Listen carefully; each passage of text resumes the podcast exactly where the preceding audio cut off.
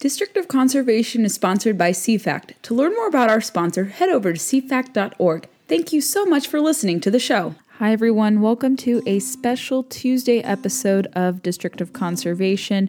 I am your host, Gabriella Hoffman.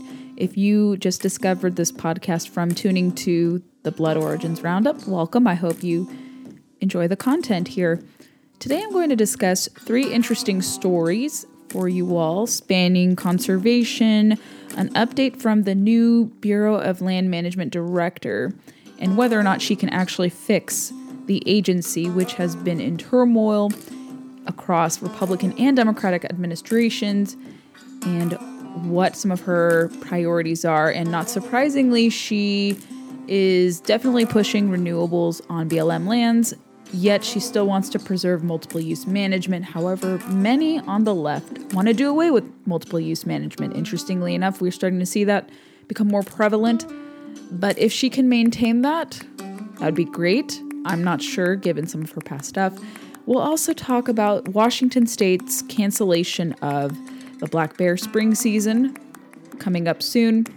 And I'll also talk about an interesting partnership between PERC and a conservation group relating to elk. I thought that was a really interesting partnership, so I want to talk about that. Let me know what you think of the three topics in this roundup episode. Tracy Stone Manning was confirmed to be the Bureau of Land Management director about a few weeks ago, and her confirmation hearing certainly was contentious because of some of her past affiliations relating to tree spiking and some of her positions have been called into question. And I read a new interview she conducted with a local Montana publication, her first interview with Montana Media as director.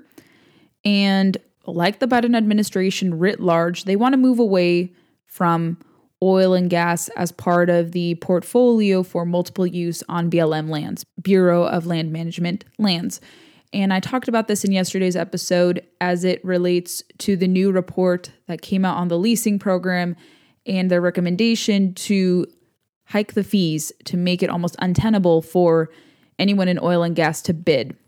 And certainly the percentage of it is small, it's minuscule, but it's still going to be quite harmful and it's not equitable to take away certain players and then elevate others. That's just my opinion. But you can go to yesterday's episode if you want the full comprehensive view into that. But unsurprisingly, Stone Manning wants to carry out President Biden's agenda. And she says, I think President Biden has been pretty clear that he expects us to work toward a carbon free future on our public lands across our country. In fact, she said in an interview from her Missoula, Montana home. The article says, but she's also made it a goal to include the public and all interest groups on what the that policy should look like and ensure that BLM's mission of multiple use of its 245 million acres of public lands is met.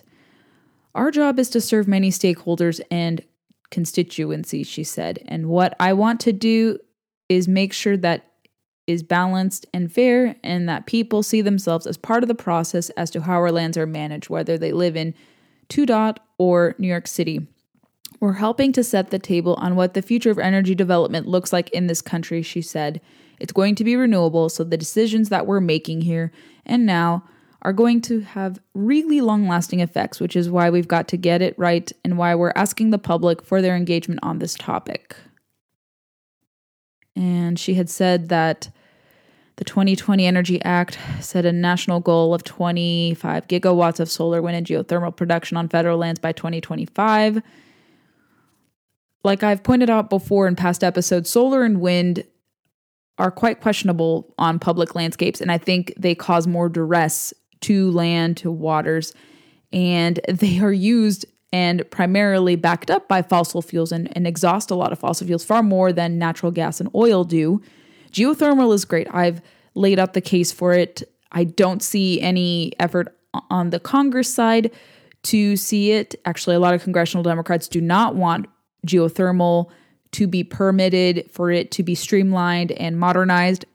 So, how are the goals of the BLM director who wants to see this, as she tells us, and congressional Democrats if they're against any reforms to NEPA, which allows you to reform permitting process and to not make it so difficult to explore that. If you want to learn more about kind of the turmoil and the history of BLM, kind of the recent controversies relating to the agency and why them moving the headquarters back east is going to make it harder for them to cooperate and hear from stakeholders. I know some people listening may be thinking, well, why do we have to have an agency out west? It's going to dismantle the agency, it's going to make BLM less accountable, and it needs to be in Washington to be fully effective. And the Government Accountability Office report said that if we don't have it sent back to Washington, there's too much corruption. I think a problem with the agency, why we have seen so much controversy attached to it, is because for too long, BLM directors and their staff and agency bureaucrats, holdovers across different administrations, do not go out west to see public lands. 99% of public lands of these 245 million acres lie west of the Mississippi. And they don't go there they enact policies that make it harder for people to live and be productive on working lands. So I talked about this at town hall. I also talked about Colorado's governor praising the move of keeping and maintaining a Western headquarters in Grand Junction, Colorado. So you can read that at my town hall article, which I've included. I'll also include Tracy Stone Manning's full remarks for you guys to read. She's kind of trying to play both sides of the coin here if I'm sticking to the contents of her most recent interview that she did. And something that was pointed out to me that I highlighted on Twitter, and it's not because I'm anti solar and wind. I think privately, if you want to go through with that, by all means. And I'm also against subsidies for oil and gas too, which I don't think rely on subsidies much anymore. But a group that is certainly no friend to hunters and anglers and does have backing by some more preservationist interests actually was really keen. The Basin and Range Watch group, it's a nonprofit. I had kind of quote tweeted them calling some projects that they highlighted some solar project a reckoning for solar and how it can destroy fragile desert landscapes they said that there are four solar plants in the works that are going to exhaust thousands upon thousands of acres more than nuclear wood more than geothermal wood, more that than oil and gas wood. And there's two plants in California and two in Nevada. So there's the Aratina solar plant, which would use 2,400 acres and it would potentially eliminate 4,200 Joshua trees. Oberon Solar in California, 2,700 acres, ancient desert ironwoods destroyed Gemini Solar in Nevada, which would be 7,100 acres, and that could imperil over a, hun- a thousand desert tortoises. And then there's also the Yellow Pine Solar in Nevada, 3,000 acres, and it could impact 90,000 Mojave yucca trees. That is kind of a downside to solar and wind. And I've highlighted before there's actually a brewing tension between preservationists, there's division amongst themselves among endangered species activists and solar proponents because of how much land is exhausted, use going into effect, things of that sort. So if you want to learn more, you can comb through some past episodes. What do you think? Do you think they should push this renewable push even with some of the cracks through solar and wind, some of the kind of hypocrisies with it? What do you think? I want to know if you fully believe they should proceed with this. Should they do a case by case basis or blanket statement go through with this? Let me know your thoughts. Let's talk about the Washington State bear hunt that was just canceled. And I've talked about this several times on the podcast. And mind you, I am a political conservative, and I have been able to kind of draw a connection between the stacking of wildlife agencies with preservationists who are generally anti hunting with Democratic administrations overseeing governors' mansions.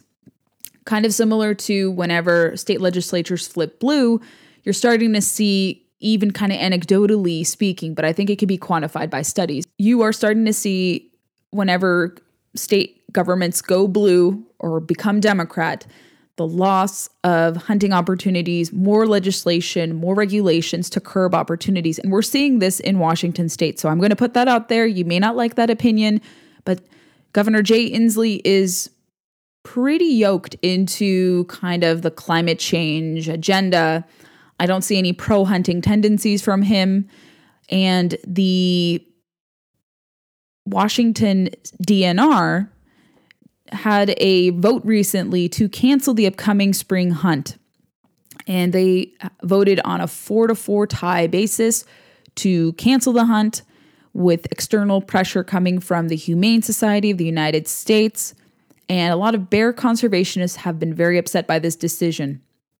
I'll read a little bit more for you guys on this. I want to first read from the Western Bear Foundation, friend of the show, Joe Kondelis's organization, featuring the musings of one of their members, a blog post that he had written. Unbeknownst to me and many others until recently, Washington State's gate was wide open and under treacherous assault. Assault from not only within the Washington Department of Fish and Wildlife Game Commission, but from the Humane Society of the United States. While hunting in general is always the focus of attack from HSUS, it seems a rather slippery slope attack was performed last week, and this was earlier in November. For the point of this blog, we will be discussing the agency and Fish and Wild Game Commission, two separate but related entities. The commission is made up of nine commissioners, all appointed by Governor Jay Inslee and confirmed by the legislature. It is made up of four of the east side of Washington, four for the west, and one floater. Currently, there are only eight commissioners, as the ninth has not been appointed yet for reasons I don't know off the top of my head.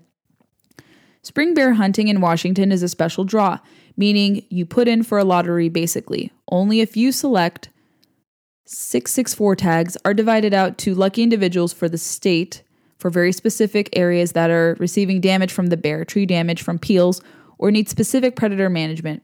It's a draw regulated and lasts from April 15th until July 15th. Generally, about 145 bears out of the estimated population of 20,000 bears are taken.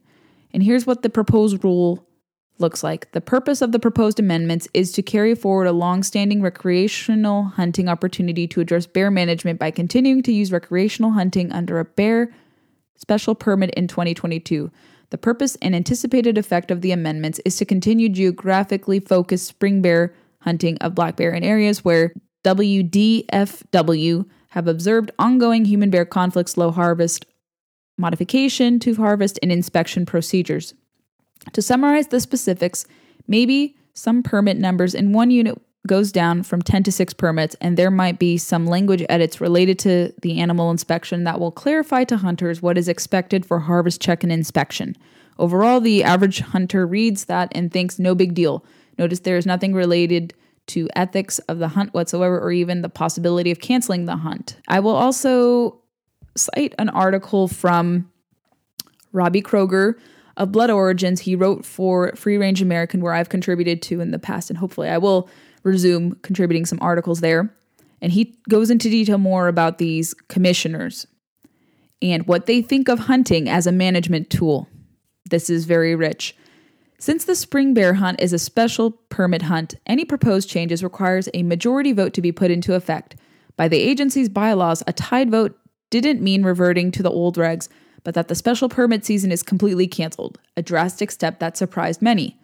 The four commissioners who voted against the regulation changes included the chairman and vice chairman and the two newest, most controversial commissioners, Fred Koontz and Lorna Smith, both of whom were appointed by Governor Jay Inslee. Neither are hunters. Smith called the bear population models old fashioned, even though the state's carnivore section manager said that it was the best available science they had to determine quotas. The director of the agency, Kelly Susewind, said the science is clear and that the hunt does not impair or cause concern for Washington's bear population. They had listed in Western Bear Conservation's blog post that there are 22,000 bears. If this happened in Virginia, oh, all hell would break loose. We have over 20,000 bears, actually, estimates of between 18,000 and 20,000 bears. We have a fall bear hunt. To my understanding, we don't have a spring bear hunt. But if this were to have transpired in Virginia, this would anger a lot of hunters. And Robbie continues the best science shows the 2022 season would result in 145 bears killed from a population of 25,000 to 30,000. That's 0.58% harvest. Why would four commissioners go against the science that states like Washington regularly employ to manage wildlife resources? Politics. What's worse is that the hung vote was possible because the anti hunting governor has refused to fill a vacant commission seat from Eastern Washington, a rural part of the state that historically seats a commissioner who understands and supports science and hunting. Now, of course, the Humane Society, which has labeled black bear hunting trophy hunting, which is a complete misnomer because black bears, for one, are not endangered by any means. They're listed of least concern by the IUCN, which is the leader of conservation status and, and kind of a conservation leader to determine what is endangered, threatened, or not endangered or unthreatened. And of course, they called it a victory. After public outcry, there will be no spring bear hunt in Washington. We are deeply pleased that the Commission prioritizes the public's humane values and the need to avoid cub orphaning over trophy hunting interests and the desire to acquire more heads, hides, and claws for display and bragging rights.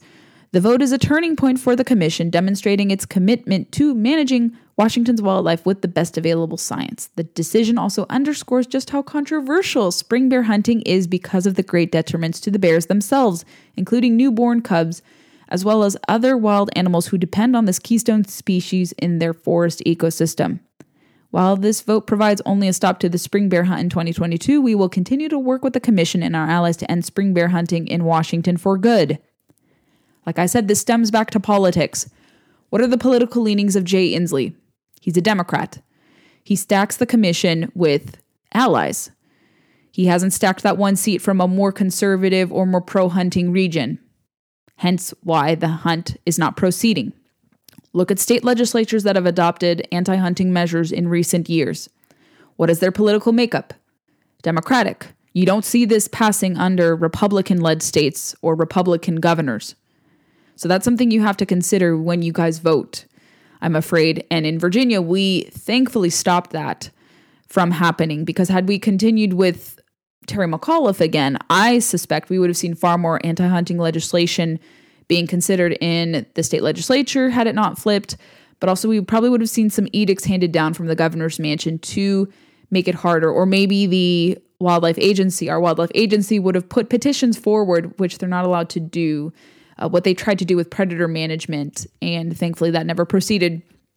So, how you vote in your state for governor's elections really does matter, especially as these decisions directly impact you more than the federal government's legislation would.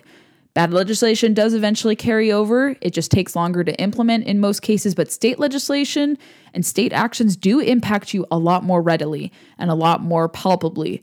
So, how you vote matters. And if you don't want to see black bear hunts canceled, vote carefully.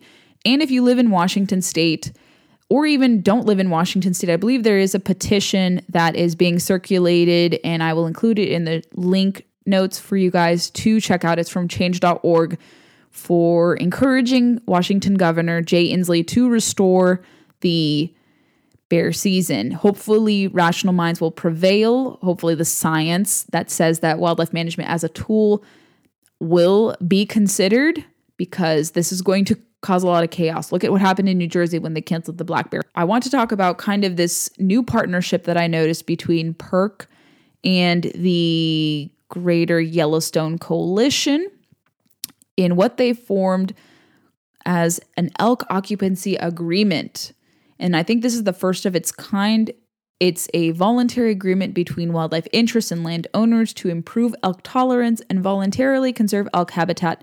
In many cases, a landowner is willing to manage land for conservation but is unwilling to enter a conservation easement, which requires conservation in perpetuity. That is when an elk occupancy agreement or a shorter term habitat lease can provide an alternative. In the Paradise Valley in Montana, conserving wildlife habitat is of critical importance given the increasing pressure of population growth and development. These pressures threaten the habitat integrity of large private working lands of the region that provide essential winter range for a variety of wildlife, including elk, a keystone species of the region's ecosystem. And they're calling this the first elk occupancy agreement in the northern greater Yellowstone ecosystem. They have partnered with a local family ranch in the Paradise Valley to conserve a nearly 500 acre elk winter range area separated by approximately 1.25 miles of wildlife friendly fencing. The designated acreage will exclude livestock and allow for the free and unrestricted movement of elk. The landowner will conduct habitat management enhancement activities, including invasive conifer tree removal, cheatgrass spraying, controlled burning, and further noxious weed treatment when needed in the elk winter range to maintain and enhance the range conditions. And what do they call the conservation benefits that stem from this? The fence will establish this area of the ranch exclusively for elk and other wildlife use. It gives the full supply of forage in the historic elk winter range to wildlife. It will also enable the landowner to better manage lower elevation lands adjacent to the elk winter range area during the summer in a way that will attract wildlife in the fall. As elk spend more time in the winter range area, neighboring farmers and ranchers will also benefit from a reduction of close cattle to elk contact, decreasing the potential for brucellosis spread to livestock as well as lessening the damage to fields and haystacks. The general public will benefit as the landowner sets aside an area that historically wintered elk for the benefit of elk and other wildlife. I would be very curious to see the impact of this. I think this is much better and preferable sometimes to government arrangements, maybe facilitated by government or conservation easements facilitated by government, if private interests can come to an agreement and allow for wildlife to thrive and, and for their operations to continue, I think that should be applauded. That's what free market environmentalism is in its core. Interesting partnership. We will keep tabs on that here at District of Conservation, but that's very interesting from PERC. We've featured PERC several times on the podcast. I've spoken to their president and also to Hannah Downey on numerous occasions. They run a great organization. I really lean on them, especially for public lands and wildlife issues. I think they do a solid job there. And I think you guys should check them out. But that is a really interesting development on the free market environmental front. Thank you for listening to the show. I hope you enjoyed this episode. Make sure you're following us on your preferred podcast player. We like to recommend Apple Podcasts because Apple is where most of our listenership hails from. So if you head over to Apple, subscribe, comb through some episodes, and leave us reviews, we'd be more than appreciative of your support in that manner. Follow us on Facebook, Instagram, and Twitter to never miss a beat nor a guest announcement. And you can connect with me personally on my social media feeds. All of the Facebook, Twitter, and Instagram links that I have are all denoted by blue check marks. Really easy to find me, so engage with me there. I'd love to hear your thoughts. If you want to recommend yourself for the show as a prospective guest, I'm all ears to hear and sift through different inquiries. I get a lot of requests and my schedule is also quite busy, so you'll see guests come from me and I'm but like I said, I'm always open to different guests coming on the show. Thanks for listening and stay tuned for the next episode.